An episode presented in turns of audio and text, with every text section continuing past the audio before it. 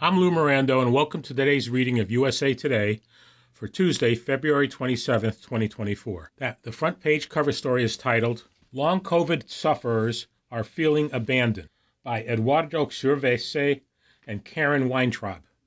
More than a year after catching COVID-19, Sawyer Blatz still can't practice his weekly rituals, running for miles in San Francisco's Golden Gate Park or biking around his adopted homeland. In many ways, the pandemic isn't over for the 27 year old and millions of other Americans. It may never be. They have long COVID, a condition characterized by any combination of 200 different lingering symptoms, some of which, like loss of taste and smell, are familiar from initial infections, and some totally alien, like the utter exhaustion that makes it impossible for Blatz to walk more than a block. I feel homesick for my city, he said, a laid off software engineer who now uses his limited energy to advocate for long COVID patients. Federal estimates suggest at least 16 million Americans have long COVID, and maybe 4 million of them, like Blatz, who contracted his only COVID infection in November 22, are disabled by it. Along with other patient advocates and doctors, Blatz says the pace of government funded research has been too slow and too small to address the problem of this magnitude. Many with long COVID have been left with debilitating conditions with no benefits yet seen from hundreds of millions of tax dollars poured into understanding and treating the chronic disease. As Blatz puts it, there are still zero proven treatments for people like him. The urgencies and finances are not meeting the moment, he said, who has tried more than 50 medications, supplements, and exercise regimes over the past year to no avail, to no avail and he co founded a group called Long COVID Moonshot to channel this grief over my life being ruined. New research is published nearly every week, including recent studies showing that vaccines can reduce the risk of developing long COVID, that inflammation can disrupt the normal barrier between the brain and the rest of the body, causing brain fog, and that are identifiable changes in the muscles of some people with long COVID, which could explain why exercise wears them out rather than making them stronger the complexity of both the disease and the drug development system, not to mention the difficulty getting doctors to believe them and the insurance to pay for visits, have left long COVID patients feeling alone and adrift. Americans are paying a price. According to a 2020 22 analyst, long COVID cost the American economy at least $200 billion a year because of lost productivity, lost wages, and medical costs. And it's not going to go away without a lot more attentions, said David Putrino, who directs rehabilitation innovation at Mount Sinai Health System. It's a problem we need to address rapidly and aggressively. Otherwise, we're all going to pay for it. In a paper in the Sunday journal Science, published last week, researchers argued long COVID provides an historic opportunity to rethink acute, acute chronic diseases that result from many infections and to prepare for future pandemics. This really needs to be an all hands on deck situation. Dr. Ziyad Al-Aly an author of the paper told USA Today a bolder approach is needed. Still, long COVID advocates see the federal effort as anemic, inflexible, and slow. The current approach is wholly unsatisfactory and very, very, very small, not ambitious at all. The trials might point to a potential treatment, but they won't provide any breakthroughs. Instead, tens of thousands of existing drugs, drugs should be evaluated to develop lists of candidates that might also work for long COVID patients, and the private sector should be encouraged to develop new treatments. Right now, large companies are afraid to invest in a hugely expensive process of developing long COVID drugs because there's no global agreement either on how to define long COVID or on what improvement looks like. Gibbons said his agency's current collaboration with Pfizer testing its drug Paxlovid in long COVID should provide a regulatory roadmap for other companies. Putrino of Mount Sinai said he thinks the federal trials are also too simplistic. Long COVID patients' conditions are some of the most complicated he's ever seen. Delivering a single drug, device, or therapy isn't going to enable someone who can barely manage a shower or suddenly return to work. He's compared the one drug at a time approach to taking one nail out of someone's foot while leaving four more deeply embedded. Instead, researchers need to be testing multiple approaches simultaneously using complex, cutting edge clinical trial designs to see which combinations of therapies will help other patients. Putrino said his studies will differ from those being done by the federal government because they will match people with specific symptoms and biological indicators to treatments targeted to those symptoms rather than testing every treatment on everybody with long COVID. But Al-Aly and Gibbons said they see long COVID research as an opportunity to help others with chronic ailments after infections. Scientists have known for at least since 1918 flu that short term illnesses can lead to long term consequences. People infected with the flu strain were at much higher risk of later developing Parkinson's. Similarly, people infected with polio in childhood, even those who escaped its worst effects, may get stricken decades later with post polio syndrome, a debilitating muscle disease. By seeing so many people get sick around the same time and learning how to help those with long COVID, scientists should also be able to help others who struggle to recover or suffer consequences after another infection, he said.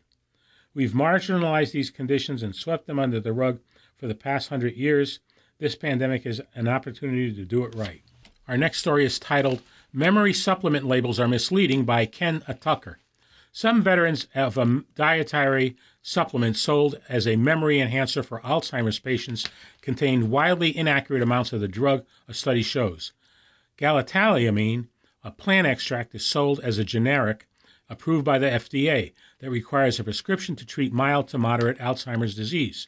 It's also sold without a prescription as an over the counter supplement. Vendors market these products as aids for boosting memory or promoting lucid dreams. The labels on the genetic drugs and dietary supplements all say they include identical amounts of galantamine. However, a Harvard University study published on Friday says contents vary widely. Researchers concluded, based on product testing, that the genetics were largely accurate, containing at least 97.5% of the ingredients listed on their labels. However, the dietary supplement labels were far less accurate. In one case, a supplement contained just 2% of the ingredients in the quantities the label listed. Furthermore, three of the 10 supplements purchased from vendors on Amazon contained the type of bacteria known to cause diarrhea. Researchers say the study illustrates how differently the FDA regulates prescription drugs compared with over the counter supplements. The FDA must approve applications from drug companies before they are allowed to market or sell a prescription. However, companies do not need FDA approval before they sell a dietary supplement. No regulator checks before a company markets a supplement, but the makers must present evidence that they're selling is what they're selling is safe and the label on the product is accurate. Researchers say their findings raise questions about the lack of oversight. There's no checks required prior to supplements going on store shelves. In a case of galantamine, Cohen said consumers should be wary about purchasing over the counter supplements. While these products are, are purport to carry the same ingredients uh, as prescription medicines, his team found what's actually in the bottle is completely different. The Council for Responsible Nutrition, a trade association for the dietary supplement, dis- distanced itself from the galantamine products in a statement to USA Today. Products containing galantamine are not legitimate dietary supplements and, if offered as, as such, are illegally marketed. The Council for Responsible Nutrition urges the FDA and any retailers who are selling these fake supplements to immediately remove them from the market. One problem in terms of controlling the output of supplements, like those that the FDA doesn't know about, are that supplements are, are how supplements are sold, when new products are introduced, or when these products contain. The FDA this year proposed legislation that would require companies to list which dietary supplements they sell the Federal Regulatory Agency also was, has sought the authority to take more action against companies that produce non compliant products. I see this as mainly a problem with the regulatory framework. Congress has stipulated that the FDA has no role in vetting a, or checking the quality of dietary supplements before they land on the market. FDA spokesman Courtney Rhodes said the agency does not comment on specific studies, but confirmed officials would re- review the galantamine study Dr. Peter Lurie, president of executive director of the Center for Science and the Public Interest, said the study was a rare direct comparison of prescription drugs and dietary supplements. This is a massive black eye for the supplement industry, and it shows the quality of their products does not meet the kind of standard that any American would expect. Now let's read some stories out of the money section. Lead story is Ditching Landlines May Erase Lifeline for Some by Betty Lin-Fisher. Charlene Hopi has seen firsthand why having a traditional phone landline in her house is beneficial. Hopi, who lives in the Santa Monica Mountains region, has lived through California wildfires and earthquakes. She had friends who couldn't make a call or receive a call during the disasters, those who had ditched their landlines for cell phones and didn't have good cell service, and friends who still had landlines but had only cordless phones that were rendered useless when they lost electricity. People could not communicate to an emergency, said Hopi, who's 72, who has a cell phone and doesn't like to use it. Hopi is among a dwindling number of consumers who chose to still have traditional landline using copper wires, but they may eventually not have that choice. The California Utilities Commission is considering an application by AT&T to waive its responsibilities to be what's called carrier of last resort, meaning the utility has to offer the copper wire landline service. The utility said in filings with the Commission that the technology for the traditional landlines is old and demand is low. The utility and many of its peers have been petitioning state utility commissions and state legislatures asking to be relieved of the task of maintaining and offering the traditional landline service. Consumer advocates said that's not only a bad idea, but it also leaves the country's most vulnerable without a basic utility. There is concern, especially for senior citizens who aren't interested in eliminating their landlines for cell phones and for consumers in rural areas that may not have good cell service. Traditional landlines have provided reliable service for over a century, and many consumers have adopted new technology. Not at all have access to affordable alternatives to landlines. In some cases, phone companies are seeking to both eliminate the obligation to provide landline service and no longer provide discounts to income qualified customers on their phone bill. That would be a devastating one two punch for these customers. Many senior citizens are adept at new technology, including cell phones, but they just prefer the landline and should have access to one that's also affordable. Weinstein's 91 year old mother has a cell phone and uses a computer. She's pretty good, darn good, but when I call her on the cell phone, she always says to me, Call me on the landline. Her mother, who wears a hearing aid, can hear better on the landline. That, there's a lot of concerns, particularly for older people, about how they will connect to people without having that landline. Alternatives to landlines such as cell phones or voice over internet protocol phones, cost more than traditional basic phone service and require good cell or internet service and electricity. On Thursday, the reliability of traditional landlines became clear when tens of thousands of AT&T cellular service users woke up to outages which remained throughout the day. Some emergency service providers suggested residents find a landline to make emergency calls or someone with a working phone. The number of households nationwide with landlines is dwindling. Since 2007, the U.S. Senators, Centers for Disease Control and Prevention has tracked estimates of how many U- U.S. households have wireless service only. The report, based on data through the second half of 2022, estimates between 72% of adults and 81% of children live in home with only wireless phone service. That data also tracks SWIFT estimates from research firm which estimates that in 2024, about 80% of all individual phone, voice connections are through mobile phones and 20% are through landlines. That 20% represents around 88 million lines of nationwide. The phone utilities are struggling with equipment that is no longer being made and a shrinking number of employees who are qualified to service the equipment because they are either retiring or laid off during sound downsizing. The biggest losers, though, will be consumers who want or need to keep the copper line landline. Many services, such as home alarm systems, rely on copper line landline, and some businesses have equipment such as elevators, callbacks, call boxes that depend on landline service. But even if phone companies get the approval to eliminate landlines, they won't disappear overnight. The best anything for anybody to do is go look for alternatives so they're not surprised when they don't have access to a landline. If California allows the waiver for AT&T, it becomes a slippery road for other states. I think the nation is watching California very closely, said, uh, said Costa. Is there a replacement that will guarantee service to all customers and guarantee reliable service? The service needs to be available to all customers at a reasonable cost. Customers really get squeezed with service offerings and price increases. Having reliable access to 911 is an, is an, an emergency, and especially when there are power outages, also is imperative. If phone companies are going to eliminate copper line landlines, they need to have reliable power backups for alternative methods so that those without cell service can make emergency calls, or they must provide other phone alternatives.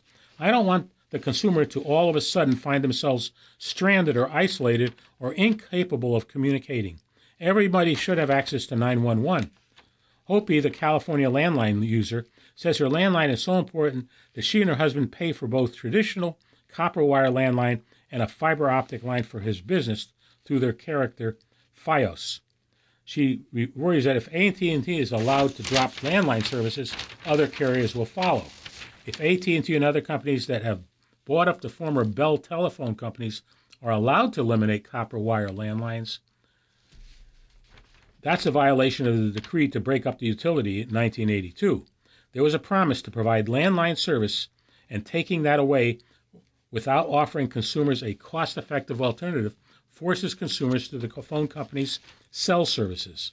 His nonprofit has 134,000 current employees and retirees of former Bell telephone companies. He said, Landlines are lifelines. And this story Tooth Fairy's payout takes a hit this year. It may be in the Tooth Fairy's heart to give more this year, but it isn't in her wallet, according to the annual Tooth Fairy report released by Delta Dental. The value of a single tooth declined by 6% over the past year, making it the first time in five years parents have decreased their payout. Last year, the average payout was $6.23.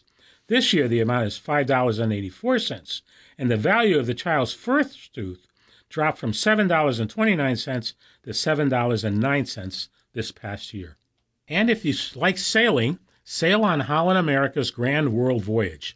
If visiting all seven continents is on your travel bucket list, a new cruise from Holland America Line will make it easy. The cruise line's 2026 Grand World Tour will traverse the globe over 132 days, stopping at 47 ports, ports in 39 countries. Passengers have to get themselves to Fort Lauderdale, Florida, the trip's round trip departure point. The cruise will set sail on January 4th, 2026, on the line's Volendam ship. Passengers will head down South America's east coast before making their way to Antarctica. The ship will then head to destinations such as the South Pacific and Australia. The remainder of the voyage includes Singapore, the Maldives, the Mediterranean, and Northern Europe. Pricing info is not yet available, but an inside cabin on the line's 2025 Grand World Voyage starts at $24,999. And the transmission problem prompts a Toyota recall. Toyota is recalling approximately 280,000 vehicles because certain parts of the transmission may not immediately disengage when the vehicle is shifted to the neutral position. The affected models include certain 22 to 24 model year Toyota Tundras and Toyota Hybrid 2023 24 model year Sequoia and 2022 24 model year Lexus LX600 vehicles in the U.S., according to company. Toyota and Lexus dealers will update software for the transmission at no cost to the customer. And Dulles Airport offers global entry interviews. There's a new way to complete your global entry interview if you're traveling through Washington Dulles International Airport. Global entry interviews can be hard to get. Applicants with conditioned approval routinely have to wait for months before finalizing the process. Customs and Border Protection, which runs the expediting program, have long allowed international travelers to complete their interviews on arrival at select airports. But now Dulles is the first airport to offer pre departure in- interviews. According to CBP, travelers must be flying out on an international flight to qualify for pre departure global entry interviews. In addition to their passport, they need to present proof of residence. Now let's go over to sports for the closure of our program. The lead story is titled Billion Dollar Answer. Major League Baseball teams try to find a few more horses for rotations by Gabe Lacques. As Chris Bassitt's career nears an apex, it's clear there are certain terms that will likely never be associated with the Toronto Blue Jays number three starter.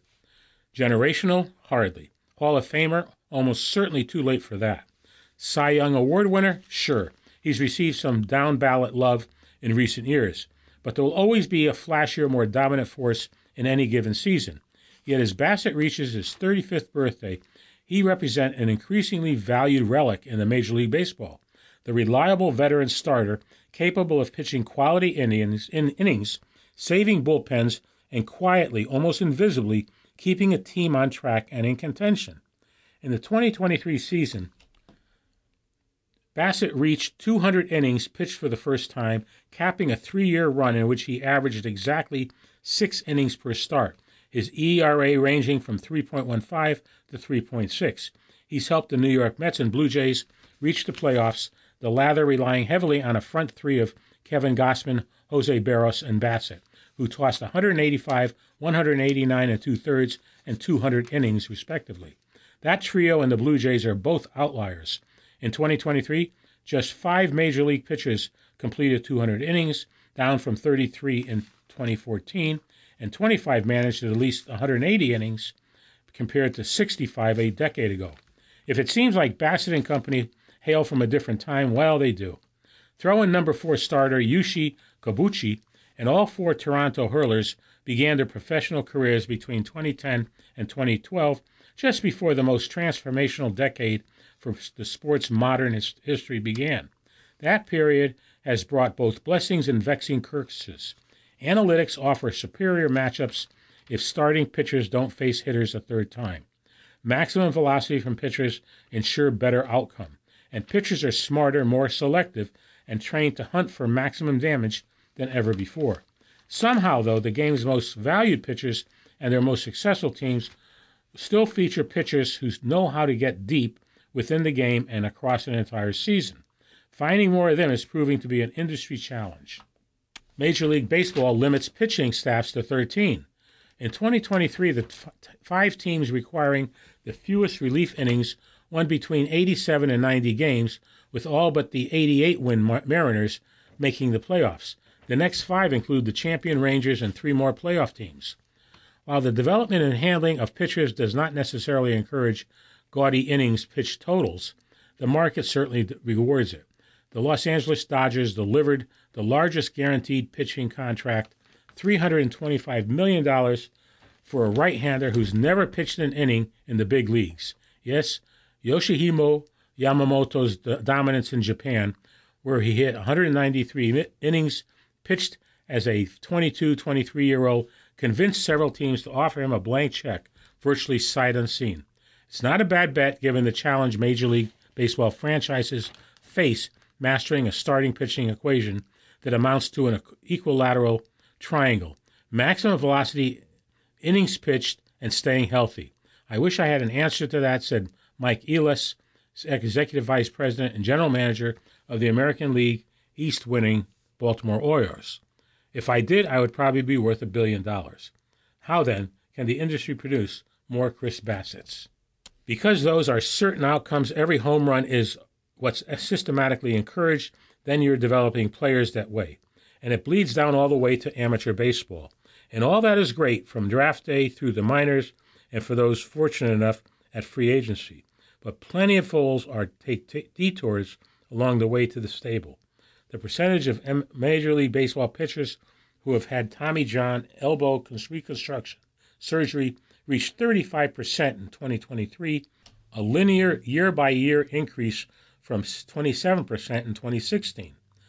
That includes every aforementioned arm in this story, the injury disruption, and its suspected but unknown correlation to increased velocity is but one challenge facing organizations who now have, have to face 13 pitcher staff limits, a ceiling on total number of minor leaguers in their organization, and a supply side problem in free agency.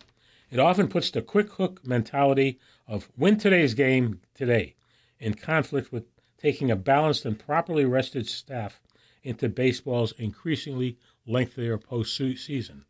And that can be a challenge when the emergency arms are grown in an all gas, no brakes environment. What's the cost over 162 games to continually do that, as Yankees pitching coach Matt Blake said?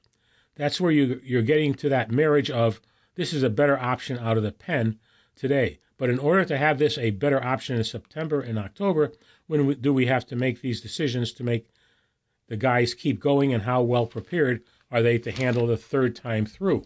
Maybe that's educating them on not going out guns blazing in the first couple of innings.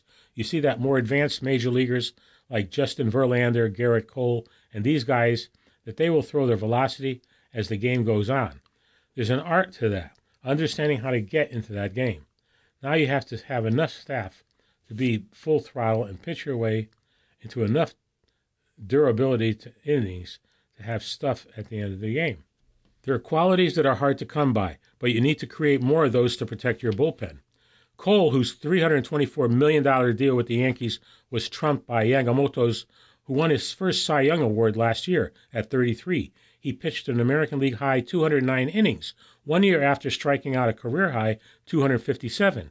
He said he's won a lot of games being creative and anticipates maintaining success when his 97 mile hour fastball loses some steam.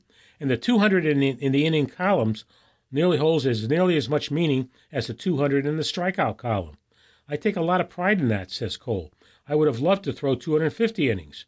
There would have been a blast back when people were throwing 250 innings. The strike zone was a little larger then, too, which also would have been a blast. Yet Cole is, in fact, a generational, a Cy Young winner, perhaps edging towards Cooperstown. What about the mere mortals? Bassitt is no Luddite. Oh, he certainly exudes old school ball vibes and credits a trio of White Sox organizational pitching coach, former major leaguer Britt Burns, recently reassigned bullpen coach Curt Hasler, and pitching advisor Purdue for his development.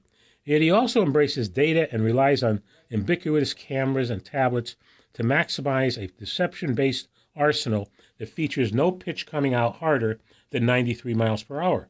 But Bassitt still can't believe what he witnesses in bullpen sessions when a younger arm delivers a pitch and then immediately turns around asking about velocity and spin and movement and not whether a pitch was good or bad or not. His point you should know most, if not all the answers, after the ball leaves your hand. Right now, the muscle memory I see in so many young boys is in the iPad.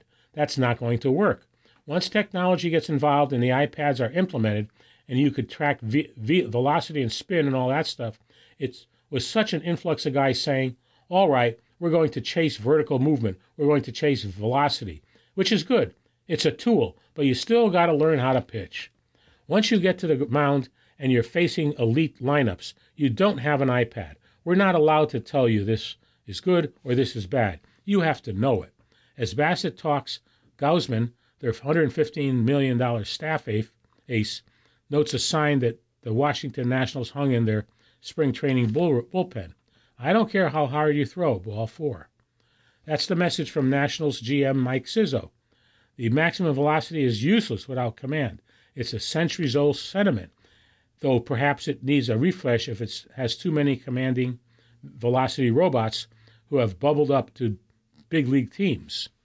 Now let's close with some state by state.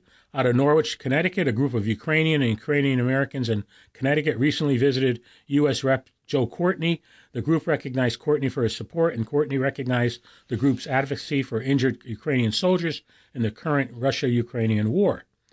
And out of New Bedford, Massachusetts, five vineyard wide wind tunnels are now operating at full power and delivering energy to thousands of homes and businesses in Massachusetts. Out of Burlington, Vermont, days before coverage was set to expire on March 1st, the University of Vermont Health Network has reached an agreement with United Healthcare to extend coverage for patients covered by the company's commercial insurance plans through March 31st, 2026. And out of Rye, New Hampshire, efforts to locate a cell tower a short distance from Rye Elementary School have been shot down by the town school board following parents concerned about potential health effects for children. And out of Kittery, Maine, Portsmouth Naval Shipyard has been crossed off the list of the most contaminated sites in the country by the EPA after a 30 year cleanup process costing millions. That's it for today's reading of USA Today. I've been reading from the Tuesday, February 27th, 2024 issue. If you have any questions about the articles, call the Chris Listener line at 860 727 9579. I'm Lou Mirando, and so long until next time.